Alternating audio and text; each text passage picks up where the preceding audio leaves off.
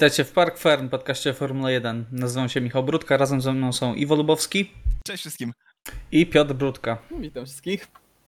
Mamy za sobą weekend, który absolutnie nie sprawdził się z moimi oczekiwaniami. E, weekend e, po Grand Prix Węgier. E, był to niezbyt ciekawy wyścig, był to niezbyt ciekawy trening, mimo tego, że mieliśmy naprawdę wysokie oczekiwania. Skończyło się tak jak zawsze, czyli Mercedesy, Mercedesy a raczej Mercedes prowadzony przez Louisa Hamiltona wygrał. Jakie są Wasze wrażenia po tym weekendzie, po tym wyścigu? Jakie macie takie pierwsze przemyślenia? Piotrek, może, może zaczniesz? No na pewno czapki z głów dla mechaników Red Bulla po tym, jak udało im się w 20 minut bodajże naprawić e, e, układ kierowniczy, zawieszenie e, po tym, co powyczyniał tam na okrążeniu wyjazdowym Max Verstappen. Dla osób, które nie, nie wiedziały, Max Verstappen na dosyć mokrym torze stracił panowanie na okrążeniu wyjazdowym i uderzył dosyć mocno w barierę.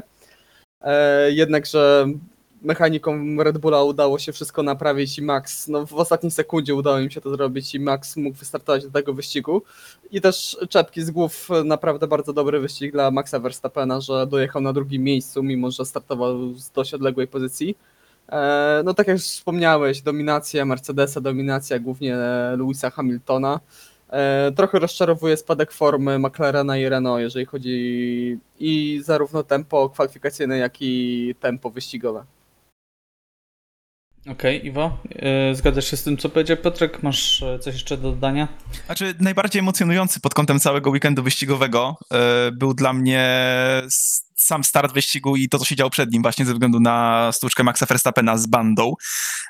Natomiast no, strasznie ciekawe dla mnie były te przetestowania, a raczej oczekiwania po pierwszych przetestowaniach po wyjeździe na pierwsze okrążenie, prawda, kiedy kierowcy w większości wyjechali na oponach na mokrą nawierzchnię. E, wyścig dla mnie taki umiarkowanie ciekawy minus, tak, tak oceniam, bo nie mogliśmy zobaczyć ciekawej walki, tak naprawdę. E, ze względu na słaby start Bottasa i tutaj jest ogromny minus, ale o tym sobie, do tego sobie na pewno jeszcze w późniejszej części przejdziemy. E, I natomiast to, co było dla mnie ciekawe, to co ciekawe było rok temu, mimo że ten wyścig był również taki raczej umiarkowany, ale cały pościg, takie déjà vu, prawda, pościg tym razem Bottasa za Verstappenem, no to jest coś, co tak naprawdę przykuwało nas do ekranów pod sam koniec, bo no nie mogliśmy liczyć na żadną inną walkę, tak naprawdę, jakąś wysoko punktowaną. Także tyle. A podsumowując całość, gratulacje dla mechaników, to jeszcze raz muszę powiedzieć, dla mechaników Red Bulla. Znaczy, jeżeli chodzi o walkę pod sam koniec, to Alex Albon przedzierał się tam, walczył z Sebastianem Vettelem, e, ale nie była to jakaś wybitna walka, też muszę przyznać. E, wyścig zapowiadał się na kolejny klasyk, tak? E, mieliśmy deszcz, który spadł, mieliśmy zmienne warunki, tak, które miały być.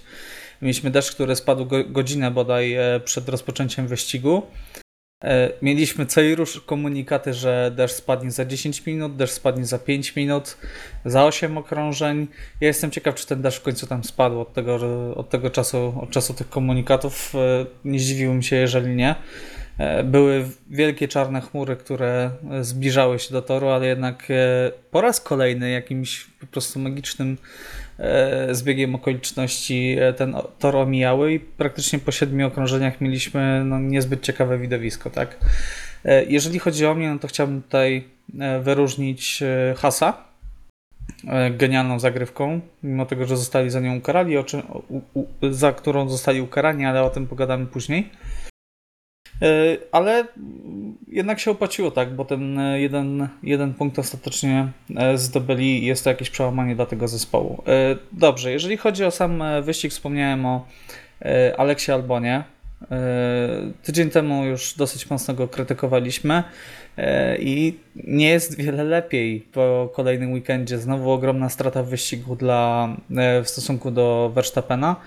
E, jest miejsce piąte, Verstappen miejsce drugie, no a w kwalifikacjach to już w ogóle e, dramat skończył za George'em Russellem. Czy może być e, podobna sytuacja, jak to było miejsce z Gaslim? Jak sądzicie, Piotrek, jakie są Twoje przemyślenia na temat Alexa Albona? Czy coś się zmieniło po tym weekendzie?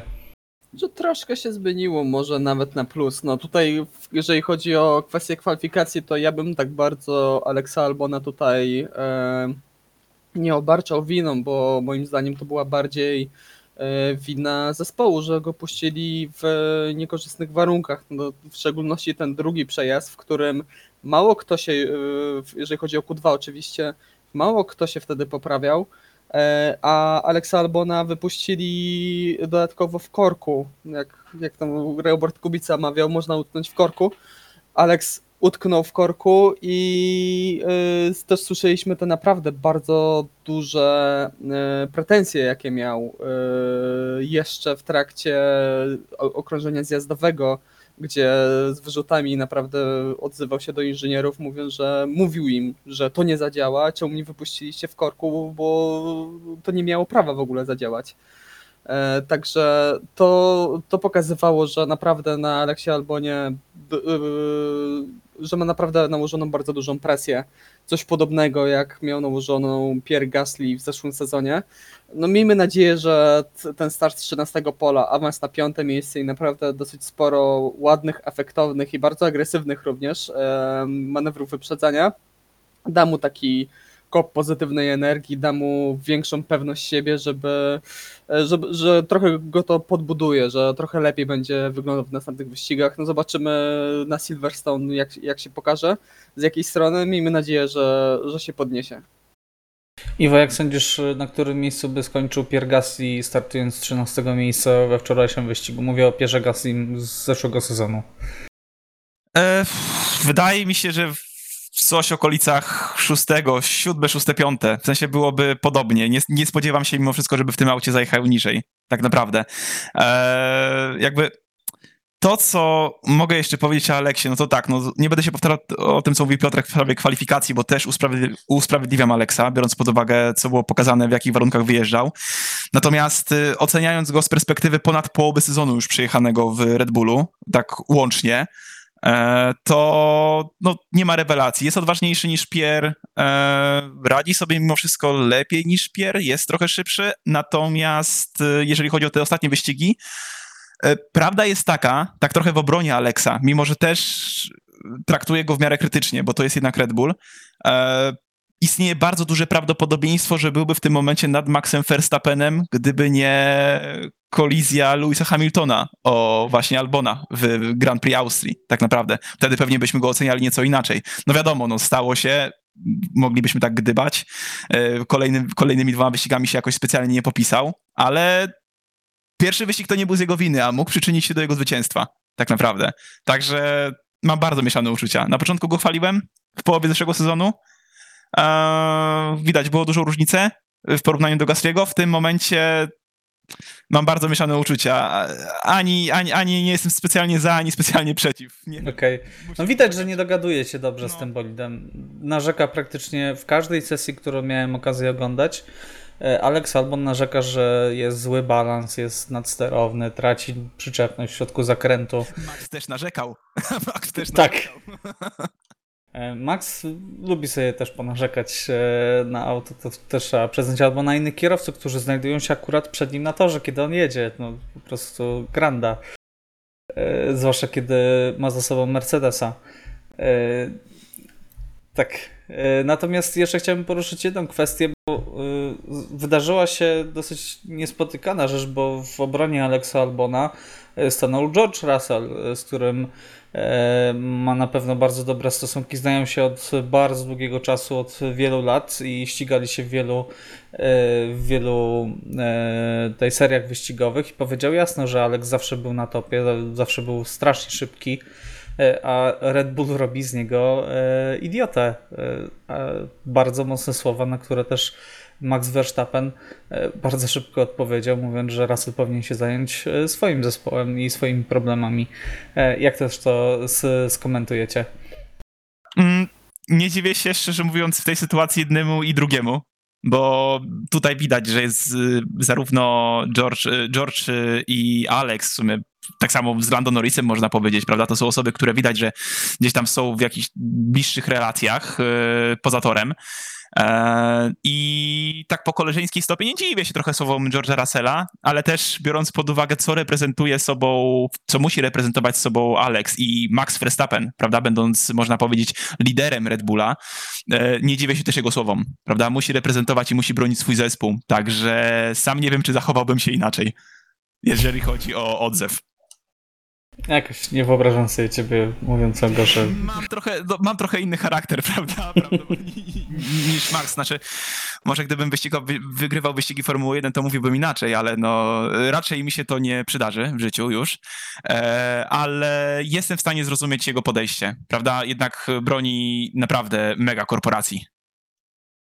Okej. e, Tak zamykając już całkowicie temat, e, na razie oczywiście, Aleksa Albona, e, no trzeba też wziąć pod uwagę to, co Piotrek powiedział moim zdaniem. E, Gdyby nie mm, ten wypadek spowodowany całkowicie z winy Hamiltona, to Alex mógł wygrać e, pierwszy wyścig i na pewno nie byłoby takiej rozmowy, nie, nie mówilibyśmy w ogóle na ten temat prędzej o jakimś przeciętnym weekendzie, tak? E, zwycięzcy pierwszego Grand Prix. Także tak, tak to już jest w Formule 1, że e, jesteś tak dobry jak e, twój ostatni wyścig. I na pewno będziemy bacznie śledzić, jak sobie poradzi w tych, na tym podwójnym Grand Prix na Silverstone Alex Albon w porównaniu do Maxa Verstappena. Przechodząc już dalej, Renault po raz kolejny oprotestowało różowego Mercedesa. Racing Point musi e, tłumaczyć się. E, Dowiedzieliśmy się, że pierwsze rozstrzygnięcie ma być e, bodaj za dwa tygodnie. Także naprawdę e, dość szybko. I była, pojawiła się też bardzo ciekawa wypowiedź Helmuta Marko. Helmut Marko jak zwykle nie owiniała w bawełnę i powiedział jasno, że no jeżeli ten proces będzie odrzucony, to oni też zrobią zdjęcia i wyprodukują drugiego Red Bulla w e, Alfa Tauri. E, I e, będą się ścigać cztery Red Bulle, sześć Mercedesów i sześć Ferrari. Także jak się na to zapatrujecie? Czy cho- nadchodzi taki atak sklonowanych e, bolidów e, do Formuły 1? Jak Wam się w ogóle podoba taka wizja? Czy się podoba, czy to nie zabija e, tego sportu, gdzie liczy się właśnie ta e, myśl inżynierów, tak? Te Mistrzostwa Świata Konstruktorów w końcu mamy. E, Jak się na to zapatrujecie, Iwo? Ja- Jak skomentujesz tutaj słowa Helmuta Marko? Szczerze, jeżeli mam zobaczyć bardziej, nazwijmy to, zunif- zunifikowane auta i tak naprawdę większą różnicę mają nam robić umiejętności kierowców, to jeżeli chodzi o słowa Helmuta Marko, to jest coś, co bardzo chciałbym, żeby się spełniło. Bardzo chciałbym, żeby Alfa Tauri miała sklonowany samochód od y, Red Bulla aktualnego, bądź zeszłorocznego, ponieważ wtedy mielibyśmy bliższe i ciekawsze ściganie i tutaj moglibyśmy tak naprawdę dostrzec, czy kierowcy są w stanie po prostu te samochody prowadzić. Bo łatwo nam teraz oceniać e, Piera Gasly'ego czy e, Daniła Kwiata za to, że jeżdżą prawda, samochodami gorszej klasy, a gdyby jeździli w samochodach analogicznych, no myślę, że ściganie byłoby ciekawsze. Mielibyśmy samochody, które mogłyby się ścigać z Racing Pointami, a Red Bull walczyłby z Mercedesami. No to może troszeczkę przesadziłem jeszcze teraz, ale ja jestem jak najbardziej za, naprawdę, bardzo. Okej. Ciekawe zdanie, trochę mnie zaskoczyłeś. Piotrek, jak się odniesiesz jako taki bardziej tradycjonalista, wydaje mi się. No tak wyczułeś to, co miałem zamiar powiedzieć. E, No ja nie do końca mi się to podoba. Z jednej strony jasne, zgodzę się z Iwo, że ka- chyba każdy kibic chce, żeby było e, różnice między zespołami były jak najmniejsze, żeby kierowcy byli e, jak najbliżej siebie, żeby to ściganie było e, jak najbliższe, jak najwięcej, żeby go było na torze. No ale z drugiej strony to możemy, jeżeli będziemy szli tą ścieżką, no to zwiększmy li, limit dla zespołu. Niech Mercedes sobie wystawi 6 bolidów pod marką Mercedesa, a nie będziemy się bawili w takie udawanie. Albo wróćmy do, nie wiem, lat 70., 60. w Formule 1, gdzie mogły występować e, zespoły klienckie, tak jak to na przykład jest cały czas e, kultowane na przykład w WRC, gdzie fabryka wydaje samochód i sprzedaje go po prostu jak produkt y, do mniejszych ekip o mniejszym budżecie, które nie są w stanie tego zrobić. E, No, ja, ja nie jestem za tym, szczerze powiedziawszy, bo z jednej strony to, co oglądamy sportowo, to jest ok, to jedną drogą, ale drugą, druga sprawa to jest to, że no, to jest królowa sportów motorowych. To jest szczyt inżynierii, jaki mamy, jeżeli chodzi o y, sporty motorowe, jeżeli chodzi mamy o szeroko pojętą, pojętą motoryzację. E, Także ja jestem przeciwny takiemu klonowaniu. Jestem za tym, żeby y, zbić stawkę różnymi metodami, ale nie taką metodą, bo, bo to trochę zabije na ten sport. Ja też mam wrażenie, że to jest takie pójście na skróty. E, takie łatwiejsze wyjście z sytuacji. No dobrze, mamy ogromne różnice między tymi bolidami, to co zrobimy? A niech te inne zespoły, które gorzej wykonują swoją pracę albo mają po prostu mniej pieniędzy, e, niech po prostu kupią ten lepszy bolid. No będą się ścigać, będą blisko i no ale co z tego? E, Gdzie jest tutaj taka wola wygrywania, gdzie jest tutaj jakaś szansa dla nowego zespołu, który y, wejdzie do, do stawki po prostu świetnie przygotowany i zaskoczy konkurencję przy na przykład z, zmianie przepisów w 2022 roku czymś zupełnie nowym. Przy czym I- jeszcze, wybacz, że się wetnę ci w zdanie, Michał, e, weźmy pod uwagę, w jakiej sytuacji znalazłby się zespół Renault, który Właśnie. nie ma, nie ma od kogo ściągnąć, no bo oni są tym producentem, są producentem aktualnie średniej jakości niestety, e, mimo że bardzo im kibicuję, e, ale myślę, że w dosyć podobnej sytuacji jest mimo wszystko McLaren. McLaren, dokładnie, E, to samo. Williams ze swojej woli oczywiście, bo mieli szansę, żeby Tak. stać się biało-niebieskim Mercedesem. E, Nie wykorzystali jej, no ale tutaj Renault i McLaren będą w naprawdę opłakanej sytuacji, bo wątpię, żeby, żeby chcieli, e, żeby w ogóle Mercedes złożył taką ofertę McLarenowi, że no dobra, e, zrobimy z was, nie wiem, drugie Racing Point. Dokładnie, już nie mówiąc o Renault, które już wyszło z Formuły 1 e, i no, wydaje ogromne pieniądze w tym momencie, żeby wrócić do czołówki i zostali tylko dlatego, że są ograniczenia budżetowe wprowadzane od przyszłego roku. Ja myślę, że w takiej sytuacji Renault by po prostu opuściło Formułę 1. E, Koncern Renault uznałby, że to nie ma sensu, bo nagle cała reszta by im odjechała i by się tłukli na samym dole z McLarenem i Williamsem. A myślę, że cały koncern ma o wiele wyższe priorytety i o wiele większe ambicje przede wszystkim. Iwo, jak się do tego odniesiesz? Znaczy, rozumiem jak najbardziej wasze zarzuty e, i tak, no, mówiąc o tym, nie przemyślałem sytuacji Renault, która faktycznie byłaby tutaj raczej opakana. E, wyobrażałem sobie po prostu gdzieś tę możliwość, że takie sklonowanie, nazwijmy to samochodu, nie byłoby, można powiedzieć, aż tak rygorystyczne, czy aż tak piętnowane. Bo w tym momencie można powiedzieć, że bolid y, Racing Point jest wręcz y, piętnowany przez, y, przez Renault.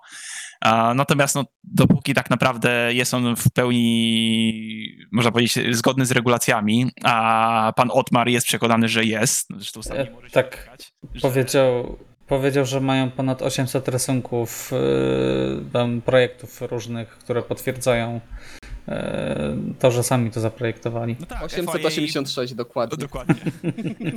FYA, FYA po wizycie, prawda, u nich stwierdziło, że jak najbardziej jest wszystko w porządku, tylko teraz no, są lekko mówiąc zirytowani, że muszą czekać tyle czasu, żeby udowodnić sędziom, że faktycznie bolid jest legalny.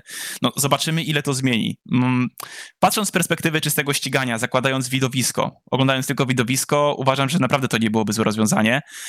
No ale z ekonomicznego punktu widzenia, biorąc pod uwagę część ekip, no tak, to byłoby na pewno ciężkie do przetrwania, prawda? No ja uważam, że trzeba patrzeć trochę szerzej niż yy, na samo widowisko, bo równie dobrze moglibyśmy wprowadzić jednego producenta bolidów i każdy powinien mieć taki sam bolid i wtedy wszyscy byliby blisko, bo yy, no, decydowałyby po prostu czyste umiejętności kierowców i tego, jak potrafią dostroić bolid, ale no to zabiłoby moim zdaniem koloryt Formuły 1, tak? No, jednak to są te mistrzostwa konstruktorów. Ja, ja pozostanę przy tym, e, że oczywiście można skopiować pewne, e, pewne rozwiązania, bo jednak wszyscy, jeżeli coś się pojawi, to pracują nad tym, żeby to wprowadzić u siebie.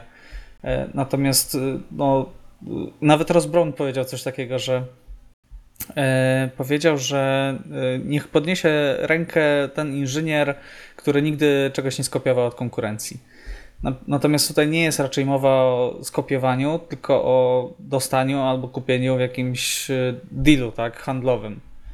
Także myślę, że to, tu jest taka granica, bo można część części kupić, tak jak to zrobił Haas. No Haas na dobrą sprawę też miał w większości skopiowane Ferrari, a jednak takich e, ogromnych protestów ani mm, jakichś, nie wiem, kontrowersji to nie wzbudzało, tak? To jest praktycznie kropka w kropkę cały bolid przekopiowany. No i to też dodaje takie, takiego smaczku, jeżeli widzimy w jednym Grand Prix wyścigowym, że dajmy na to, nie wiem, Mercedes czy, czy Red Bull ma nowe przednie skrzydło, które zupełnie odbiega od innych i na następnym weekendzie wyścigowym widzimy, że reszta zespołów ma już prototyp swój, który testuje tam w Tak. pierwszym, drugim treningu i sprawdzają, czy to u nich zadziała, czy to nie zadziała. To też właśnie dodaje takiego smaczku. Oczywiście to nie jest e, dla wszystkich kibiców, bo część kibiców e, nie ogląda treningów, w ogóle się tym nie interesuje, odpala wyścig w niedzielę i i tyle, i oni chcą dobre widowisko, ale myślę, że no to jest takie, tak jak to się często mówi, DNA Formuły 1, o którym nie możemy zapomnieć. Poza tym wyobraźcie sobie, że jest sytuacja, że sześć bolidów y, zaczyna w testach zimowych używać systemu DAS. Reszta zespołów, dobra, okej. No to powalczymy za rok. Dziękuję, do widzenia. No, wiesz, przynajmniej to sześć bolidów będzie używało systemu DAS i walczyło ze sobą, a nie dwa. No ale Jest mamy... to jakiś Na ile-. Na ile ten zespół matka pozwoli na, y, wiesz, y, różne tutaj y, kombinacje i walczenie. Myślę, że Mercedesowi teraz zależy na tym, żeby Racing Point przedzieliło ich od y, reszty stawki, a niekoniecznie wygrywało z samym Mercedesem. A jest takie, ta, takie rzeczy są możliwe, bo od razu przypomina mi się y, wypowiedź Romana Grożana w, bodaj po Grand Prix Belgii, Belgii w 2014 roku, e, kiedy walczył z Ferrari i Mercedesowi bardzo opłacało się, żeby e, wygrał, utrzymał swoją pozycję i stanął na podium. I inżynierowie Mercedesa e, odblokowali mu jakieś ustawienia silnika, gdzie e, Roman powiedział, że nigdy wcześniej nigdy później nie prowadziło mu się tak dobrze bolidu i nie miał takiej, e, takich osiągów, takiej mocy i takiej przyczepności dzięki temu. No ale to jest taka historia, anegdota z przeszłości, może kompletnie e, nieadekwatna do tego, jak, jak, e, jak wyglądałaby ta stawka. Dobrze, czy chcecie coś jeszcze dodać do tej dys- dyskusji, czy, czy na razie zostawiamy temat, zobaczymy jak e, FIA tutaj e, zareaguje. Znaczy, ja wątpię, żeby FIA zareagowało w jakikolwiek sposób mimo wszystko. No bo tak jak już e, dyskutowaliśmy o tym tydzień temu, jak to robi Mercedes w szczególności, to oni wiedzą co robią i też po wypowiedziach e, inżynierów czy właśnie szefa zespołu Racing Point słychać, że oni są praktycznie na 100% pewni tego, że nic, nic im nie grozi. Nawet yy, chwalą się, można powiedzieć, że mogą yy, wziąć przednie zawieszenie tegorocznego Mercedesa, bo jest luka w przepisach i, A tak, i okej, i co nam zrobicie? Nic nam nie zrobicie. No to, to jest kwestia, że po prostu trzeba trochę chyba dołatać yy, regulamin techniczny. no tak, w tym sezonie też, też ten regulamin był tworzony trochę na kolanie ze względu na sytuację, tak?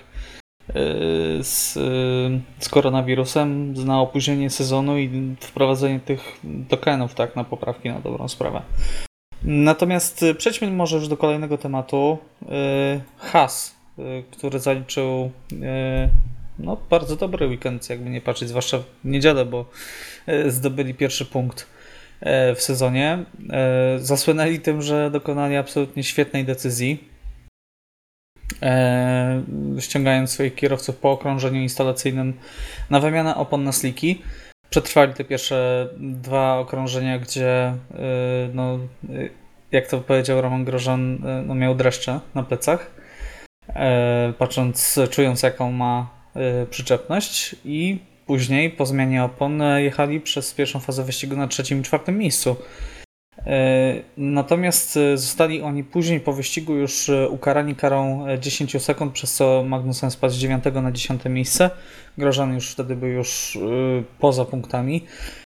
I kara po, polegała na tym, że zostali ukarani za instrukcje od, od swoich inżynierów, którzy ściągnęli ich po prostu na ten pit stop. E, Piotrek, może przybliżysz, dlaczego zostali tutaj ukarani i jaka jest Twoja opinia na ten temat? Znaczy, sędziowie postąpili niestety słusznie. No, regulamin jest jaki jest i Hasowi należała się kara w świetle tego, jakie są regulaminy. No jest to pokłosie tej naprawdę niedorzecz, niedorzecznego, niedorzecznej zasady, którą mieliśmy bodajże w 2017 roku, e, czy nawet wcześniej, o samodzielno, która mówi o tym, żeby kierowcy byli samodzielni w, e, w bolidzie, żeby wszystkiego... Grand Prix Belgii 2015, że tak wtrącę. Dokładnie. No, wybacz, e, trochę, trochę się machnąłem. W- że e, kierowca musi być, e, musi być samodzielny w samochodzie i żeby inżynier nie mówił im, do, im dosłownie kierowcom wszystkiego, co mają mówić. Bo mieliśmy taką e, właśnie w 2015 roku taką dyskusję, że inżynierowie mówią wszystko, że kierowca już nie jest samodzielny, oni tylko kręcą kółkiem i wciskają przyciski na kierownicy. E, Po czym e, weszły tak restrykcyjne e, obostrzenia, że Jenson Button, który miał awarię hamulców i inżynier powiedział mu, co ma zrobić, co ma przyłączyć na kierownicy, żeby te hamulce wróciły do życia, dostał za to karę. Po tym oczywiście wywołało to spore kontrowersje i sędziowie się z tego wycofali. Jak widać teraz, no niestety nie wycofali wszystkiego. No i ja jestem oczywiście Has powinien dostać karę, bo mamy podobną sytuację z Alfa Tauri. Daniel Kwiat też zgłaszał przez radio, Mhm, tak. że jest, y, że możemy założyć sliki, panowie, czy zjeżdżamy? Cisza w radiu. Bo Alfa Tauri wiedziała, że nie może odpowiedzieć. Has, Tak. Has, się, Has się niestety nie powstrzymał i, i ściągnął e, swoich kierowców na pit stop. No i szkoda, no bo e, ja, ja nie rozumiem tego, żeby kierowca o samodzielności tutaj, jeżeli chodzi o kierowcę, no. Znaczy tak. strategia, strategia, strategia, strategia powinna, można, moim zdaniem powinno, powinni kierowcy móc omawiać strategię nawet na, tuż przed wyścigiem, na to, co zrobimy i mówić takie rzeczy, no bo to właśnie pozwoli, otworzy nam furtkę na takie rozwiązania, oczywiście one będą rzadko, ale otworzy tą furtkę, żeby właśnie niektóre te gorsze zespoły mogły zaryzykować właśnie w takich sytuacjach. E, Znaczy tak, kilka rzeczy, y, do których chcę się odnieść. Jeżeli chodzi o samo to, że kierowcy nic nie muszą robić, tylko kręcą kółkiem, to przypomniał mi się od razu ten starszy dziennikarz z Grand Prix Japonii. Gentleman, a short view from to the past. Niki E, Lauda told us. Tak, tak. E, Natomiast jeżeli chodzi o sam przepis, ja go rozumiem, bo wtedy już też dochodziło do absurdów e, z drugiej strony, ponieważ e, zauważali, że na przykład kiepsko ktoś ruszył na okrążenie rozgrzewkowe i powiedzieli mu, jak zmienić ustawienia sprzęgła. Albo mówili mu, że przednia lewa opona jest trochę słabo dogrzana, więc popracuj trochę nad nią. I to też, też było, też coś w tym było, ten przepis nie został wprowadzony nie został wprowadzony bez powodu, tak? Natomiast absolutnie zgadzam się z Tobą, Piotrek, że strategia powinna być absolutnie wyłączona z tego. No, co to ma do samego prowadzenia bolidu? To, czy zjedziemy po nowe, po inne opony przed jeszcze startem wyścigu? No nic nie ma. No, tym bardziej, że tuż po zgaśnięciu świateł wtedy już można mówić, bo wtedy to już nie jest Tak. ta pomoc. No to, to jest trochę nie, niedorzeczne. Iwo, zgadzasz się tutaj z naszym bełkotem, czy, czy nie bardzo? Znaczy, powiem tak, jakby ja też w pełni rozumiem, dlaczego kara została nam dana i chciałem powiedzieć, że ją rozumiem i nie rozumiem jednocześnie, ponieważ e, według przepisów, według zasad jak najbardziej jest ona słuszna, natomiast dla mnie, e, tak jakby to było, można powiedzieć, dla mnie idealne z perspektywy osoby, która trzeci rok, ogląda trzeci sezon tak naprawdę formuły i w ogóle całą otoczkę, e, zespół, kierowca i bolid jest tak samo ważny tak naprawdę jak garaż, który za nim stoi i uważam, że e, praca inżynierów e, e, w tym aspekcie, czyli właśnie strategii, czy głupiej odpowiedzi, czy, które kierowca, gdzie kierowca sam sugeruje, czy ma zjechać na sliki, ponieważ tor jest suchy, nie powinno być w ogóle żadnych wątpliwości, że powiedzieli tak, no od tego oni są, kierowca nie widzi wszystkiego, bo ma się skupić na ściganiu. Uważam, że jego rola i tak jest na tyle duża, że niezależnie jak wiele e, inżynierowie będą mogli mu powiedzieć, to od niego i tak wszystko zależy i od jego umiejętności. Także jestem przeciwny aż takim restrykcjom, bo zrobili fenomenalny ruch, genialną zagrywkę wręcz, e, którą widać było, że potrafili coś ugrać, a no niestety zostali sprowadzeni na ziemię przepisem, który no, jest zapisany, ale w mojej opinii nie jest w pełni słuszny. Okej. Czyli ogólnie rzecz biorąc zgadzamy się, że Tak, tak. strategia absolutnie powinna zostać wyłączona. E, tutaj z e, rozmów tuż przed e, tuż przed tuż przed wyścigiem, tak? Na okrążeniu formującym. Tak. E, dobrze, to myślę, że możemy zamknąć ten temat, przejść dalej. Rzadko się E, zgadzamy tak w pełni, co? Tak, dokładnie. To tylko pokazuje, jak to jest absurdalne, y, że, że nawet w, w takim temacie jesteśmy aż tak bardzo e, zgodni. E, Nie przedłużając, e, kolejny punkt to jest udany weekend i nadchodzące poprawki Williamsa. Tak mam to zapisane. I e, o dziwo nie jest to żaden tutaj sarkazm z mojej strony, ani żadna złośliwość, e, ponieważ był to naprawdę udany weekend, zwłaszcza sobota.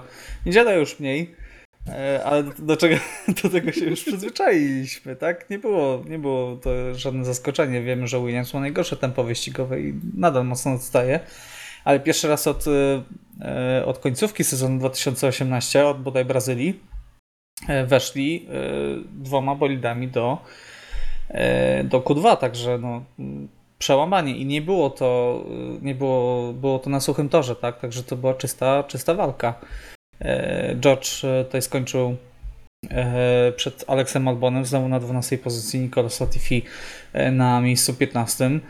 Także jak skomentujecie ten, ten weekend Williamsa, zwłaszcza to sobotę, czy musimy się przyzwyczajać już powoli do tego, że Williams będzie tutaj łapał, zwłaszcza w kwalifikacjach, no, kontakt z, tą, z tym tyłem stawki? Hmm, znaczy, powiem tak, jakby cieszy. y, Zacznę od tego. W zeszłym, y, kiedy komentowaliśmy sobie zeszły sezon, e, wspominaliśmy o tym, że nie jest nam szkoda Williamsa aż tak bardzo, że w sumie nie będzie za czym tęsknić, y, ponieważ mają to, na co sobie zasłużyli, ale w gruncie rzeczy fajnie ogląda się zespół, który widać, że z samego dna, z samego dna się odbija i tak, wydaje mi się, że to będzie częstszy widok. E, Widać, że udaje mi się rozpracować to auto, no czas najwyższy, na dobrą sprawę, po ponad sezonie.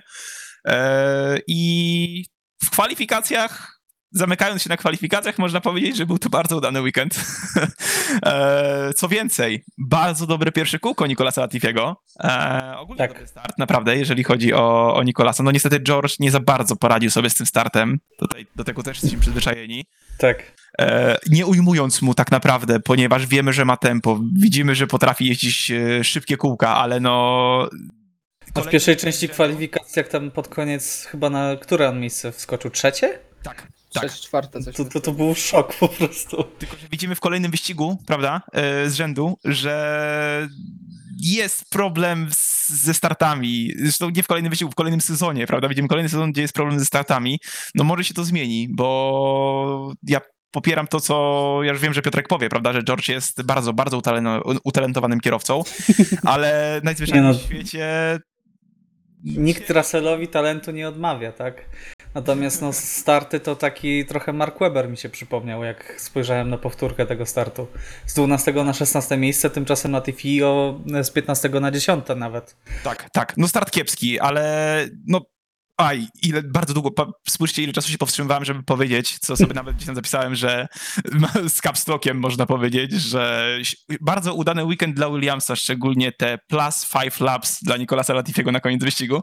No, testowali różne rzeczy, no bez przesady.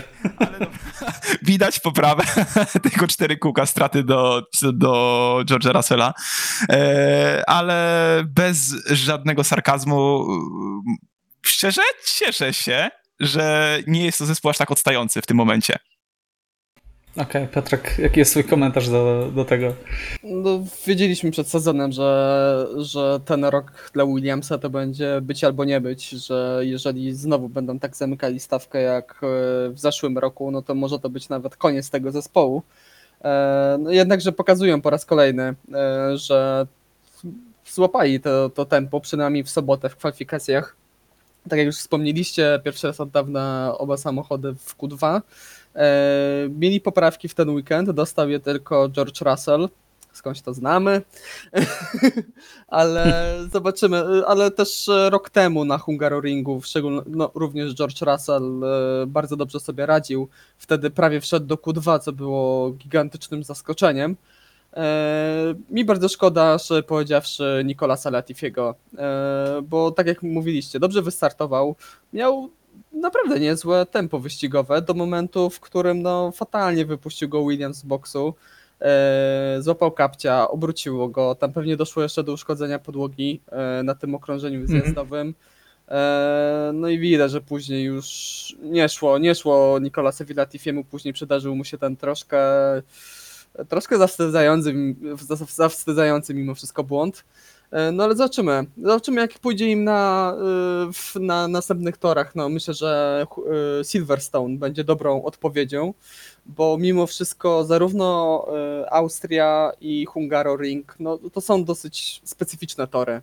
Myślę, że Silverstone tak bardziej pokazuje e, ogólną zdolność bolidu, dajmy na to we wsz- wszystkich warunkach, bo mamy i zarówno szybkie, szybkie partie, szybkie łuki, trochę wolniejsze sekcje, także tam zobaczymy. Bardzo na... uniwersalny tor. Tak, prawda? dokładnie, bardzo uniwersalny i z, myślę, że tam zobaczymy tak naprawdę na co stać Williamsa. No i muszą popracować nad tempem wyścigowym, bo to nadal jest naprawdę słabo. Słabo zdecydowanie. Y, Tutaj, a chciałbym też zaznaczyć właśnie, że Latifi utrzymywał się do, do tego feralnego pit stopu przed George'em Russellem.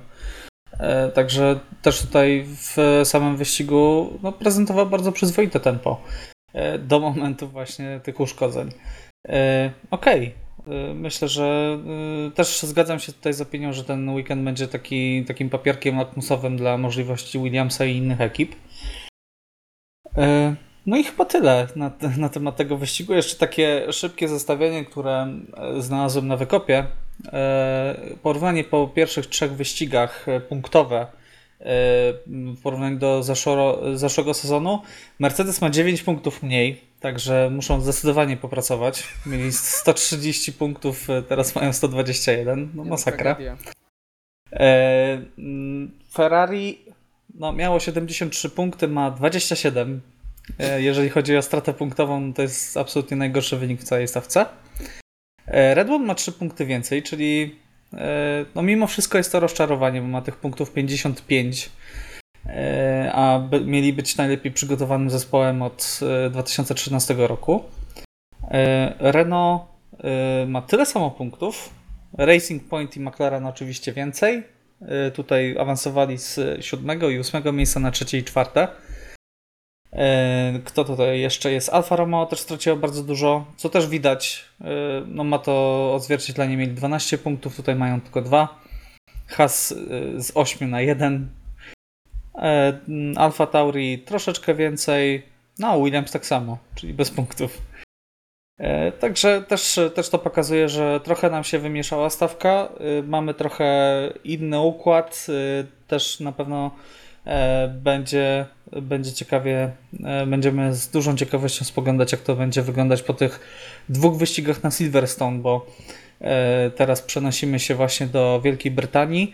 E, W ten weekend mamy, e, mamy jeszcze przerwę, ale od sierpnia znowu e, potrójne, e, potrójne tutaj e, trzy weekendy e, wyścigowe z rzędu. Jeszcze jest jeden temat, który ch- chcę tutaj poruszyć. Vettel e, coraz bliżej Racing Point. E, Bardzo już e, tutaj głośne plotki w padoku. Wypowiada się nawet Sergio Perez, który mówi, że jeżeli będzie zmiana kierowcy, no to wiadomo, kto zostanie zmieniony. Wypowiadał się też szef Racing Point, że no jak, jak mogliby dopuścić do sytuacji, w której nie są zainteresowani czterokrotnym mistrzem świata. Jak sądzicie, będzie podpisana ta umowa w, jeszcze w lipcu? Dowiemy się o tym wkrótce? Myślę, że tak. Myślę, że dla Fetela w obecnej sytuacji jest to najlepszy kierunek. E, Bo tak jak też w wywiadach e, sugerował między słowami, można wywnioskować, że powiedział coś w stylu, że no jeżeli nie można dostać miejsca w Mercedesie, no to trzeba dostać w różowym Mercedesie. e, W zespole To tak tak chyba nie powiedział dokładnie. No mniej więcej tak można, można wywnioskować. E, oczywiście w- mi, mi się wydaje, że mimo wszystko Racing Point wyjdzie na tym lepiej, że Sebastian Vettel nawet w obecnej formie, które nas dosyć często ostatnio y, doprowadza do zawodu, to naprawdę to będzie zmiana na plus. Y, oczywiście lepszym układem mimo wszystko byłby Vettel plus Perez, no ale wiadomo, że Lance Stroll ra- raczej nigdzie się nie rusza. E, No i swoją drogą też zaliczył bardzo dobry weekend w, na Hungaroringu. Także, także zobaczymy, zobaczymy, bo sytuacja, no jak to się mówi, sytuacja jest dynamiczna. Okej, Iwo, e, jak rozczytasz tę dynamiczną sytuację? Nie wiem, czy widziałeś ten e, wywiad, który zapowiadaliśmy tak, w, zeszło, Tak. e, w zeszłotygodniowym odcinku. E, Co tam e, Vettel powiedział, zwłaszcza jak przechodził Binotto. Przede wszystkim, tak już podsumowując tę wypowiedź i e, gdzieś tak e, zestawiając ją z wypowiedzią Pereza i Otmara, e, no, Vettel też wspomniał o tym, że zależy mu cały czas na wygrywaniu wyścigów tak naprawdę. I to jest pierwsza rzecz, bo tak naprawdę powiedział dwie istotne rzeczy, że najbardziej, że cały czas zależy mu na wygrywaniu wyścigów, czyli jakby nie jest, można powiedzieć, typem midfieldera. No, teraz jest, ale można powiedzieć, że nie zapowiada się, że miał chęć do powrotu do jakiegoś zespołu faktycznie ze końca bądź e, środka stawki. E, a z drugiej strony cały czas e, zwraca uwagę na to, nie gdzie samochody są, dane bolidy są w tym momencie, tylko gdzie się znajdą w przyszłości niedalekiej. I widać, jaki Racing Point poczyniło progres, no kopiując samochód Mercedesa, oczywiście. E, natomiast e, to wszystko do siebie pasuje.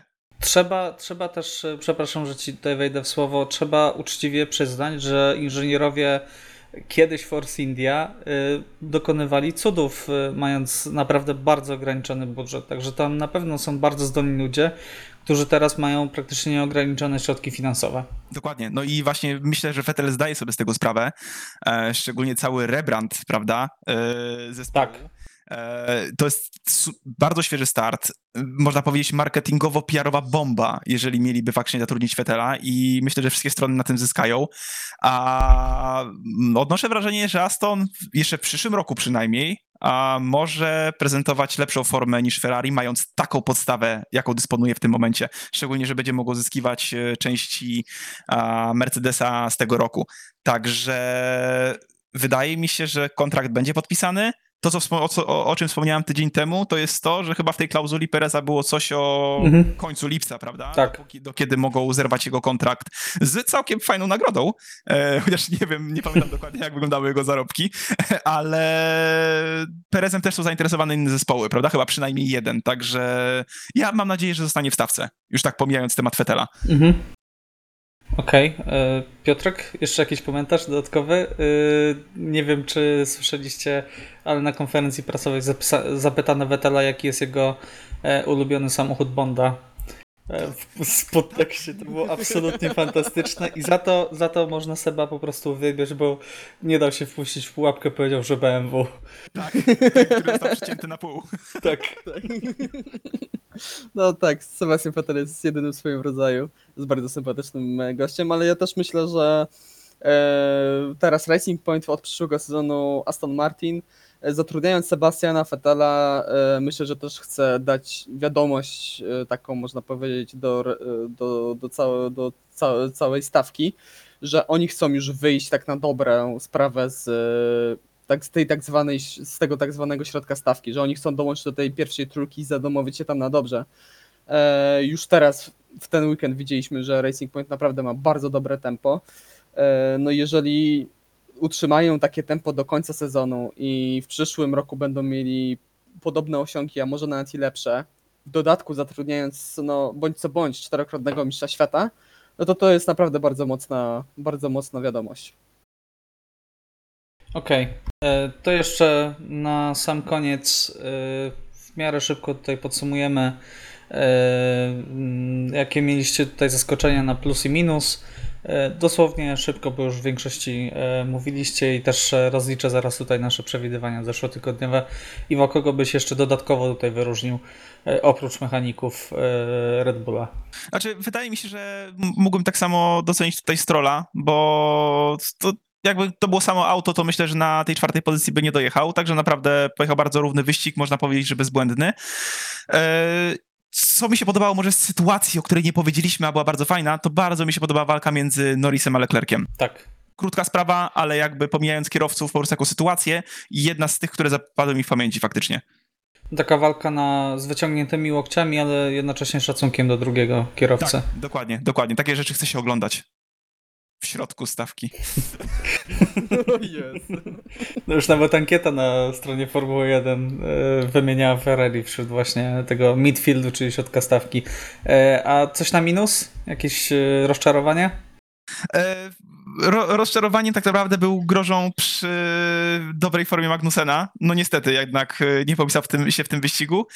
E, I tak naprawdę myślę, że Bottas, bo liczyłem, że powalczy z Hamiltonem, a skiepścił start okrutnie, a i Oj tak, zdecydowanie. Piotrek? No tak trochę na początku, troszkę obronię Walteriego Bottasa, że to nie było tak w 100% jego wina. Oczywiście. Nie, nie wiem czy słyszeliście co spowodowało ten uskok Walteriego. No zgasły mu światła na kierownicy. No tak, co w momencie, w którym się wpatrujesz w światła przez dobre parę sekund i coś ci gaśnie, no to ja jestem w stanie zrozumieć, że odruch taki bezwarunkowy może zadziałać, no co nie zmienia faktu, że zawalił start, start w stylu Marka Webera, którego już dzisiaj tutaj wymieniliśmy. E, ale jeżeli chodzi na plus, to ja bym wymienił Sebastiana Vettela. E, Mhm. za, raz za kwalifikację, że po, kolejny raz pokonał Charlesa Leclerca, że w tej naprawdę bardzo ciężkiej dla niego sytuacji, bo nawet Ferrari posuwa się do tego, że już usunęło z kurtki e, nazwisko Vettela. tak. E, jeszcze mając praktycznie cały sezon do końca, co jest no, żałosnym, naprawdę żałosnym posunięciem ze strony Scuderii.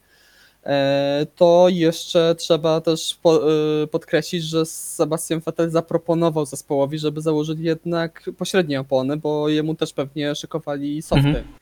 Tak. które koniec końców okazały się fatalne, co sam Charles Leclerc przyznał w trakcie, w trakcie swojego pierwszego e, suchego stintu, można powiedzieć.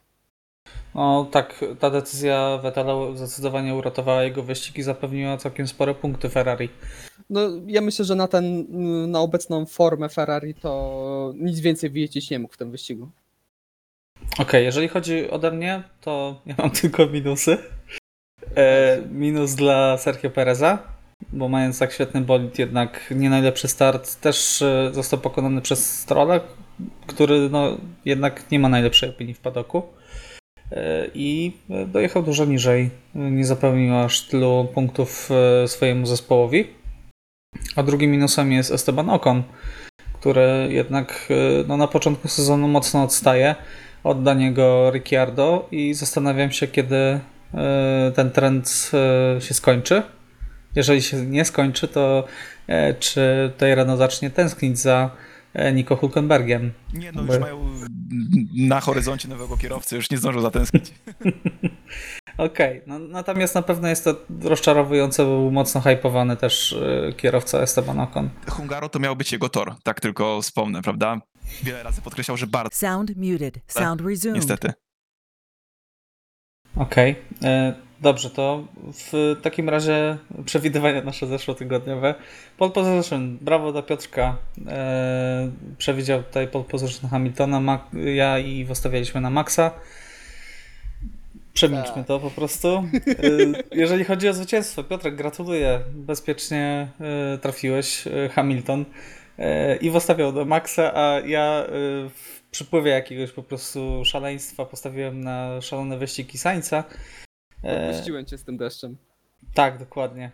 Podpuściłeś mnie zdecydowanie z tym deszczem, dałem się zmanipulować strasznie. I e, kierowca dnia e, tutaj e, Max Verstappen został, także nie trafił żaden z nas, ponieważ nasze trafy to były Norris, Perez i Sainz. Także no, Piotrek, ratujesz honor Park Firm e, i przejdźmy do już zapowiedzi Wielkiej Brytanii, żeby też nie przedłużać. E, Jak e, stawiacie, kto zdobędzie pole position, zwycięstwo i kierowca dnia? E, Piotrek, zacznij. Ej, no ciężko coś innego powiedzieć niż Lewis Hamilton podwójnie. No już zapisałem Hamilton przed tym, jak powiedziałeś. Tak, no. No, Mercedes ma tak gigantyczną e, przewagę. No, widzieliśmy to w zakręcie bodajże 14, 12, nie pamiętam dokładnego numeru zakrętu, gdzie każdy inny bolid w stawce musiał odpuszczać, a Mercedes przyjeżdżał go na pełnym gazie. No to jest zastraszająca przewaga, biorąc pod uwagę te szybkie sekcje Maggots, Buckets w- na Silverstone, no ja nie widzę innej opcji, żeby Lewis Hamilton wygrał. Zarówno kwalifikacje i zarówno wyścig niestety. Okej, czyli zostanie też kierowcą dnia, twoim zdaniem? No u siebie będzie No u jeździć. siebie, no ale startuje z pierwszego pola, no to rzadko będzie widywane. E, Ja postawię na Maxa Verstappena, że coś czuję, że Red Bull znowu będzie miał kiepskie kwalifikacje, ale mają naprawdę dobre tempo wyścigowe i znowu Max się trochę wespnie. Okej, Iwo? Jak sądzisz? No, nie będę oryginalny, jeżeli chodzi o pole position i zwycięstwo. Jednak tak, tak bardzo domowy wyścig, bardziej domowego wyścigu nie może mieć Lewis Hamilton. Także stawiam jedno i pole position i wyścig dla niego. Jeżeli chodzi o kierowcę dnia, zaryzykuję i postawię na wkurzonego już pewnie Alexa Albona. Okej, bardzo ciekawy e, tej traf w swojej strony. Ja też będę nudny i będę się bardzo śmiał, jeżeli się okaże, że na przykład jaka, będzie, jakaś, będzie jakaś awaria, ale też stawiam na pole position i zwycięstwo Lewisa Hamiltona. Natomiast jeżeli chodzi o, e, o kierowcę dnia, to postawię na Lando Norrisa. Uważam, że e, u siebie też e, pokaże dobre tempo i zostanie tutaj wybrany jako kolejny Brytyjczyk, jako bohater danego dnia. Tak, Iwo? Nie, chciałem powiedzieć tylko, że na, na złość nam mam nadzieję, że wygra jednak Verstappen, żebyśmy nie zdobyli tylu Bottas. punktów. Albo Bottas. Botas, dokładnie, Botas.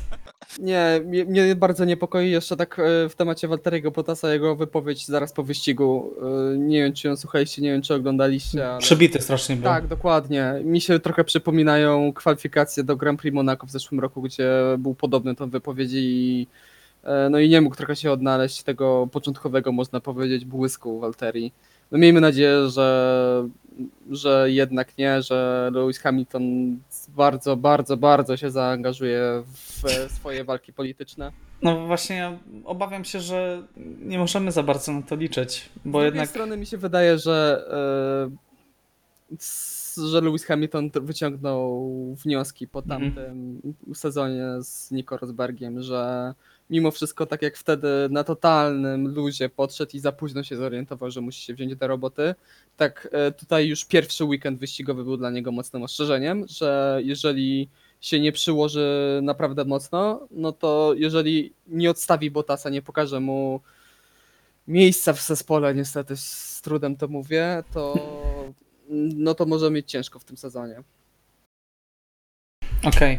E, Jeszcze jakieś przewidywania, jakieś ostatnie słowo na temat e, Węgier?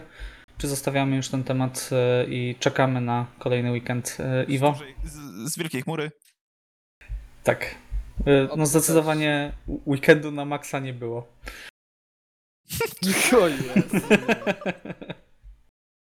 Dobrze. Myślę, że to jest dobry moment, żeby Obawiam, zakończyć ten obawiam się odcinek. momentu, w którym Max Verstappen wygra wyścig. Nie, nie zrobię tego, nie martw się. Albo. E, dobrze. E, kończmy, nie przedłużajmy już. E, dziękujemy za e, dotarcie do tego momentu. E, obserwujcie nasz e, podcast. Po każdym wyścigu tutaj staramy się rozmawiać na ciekawe tematy.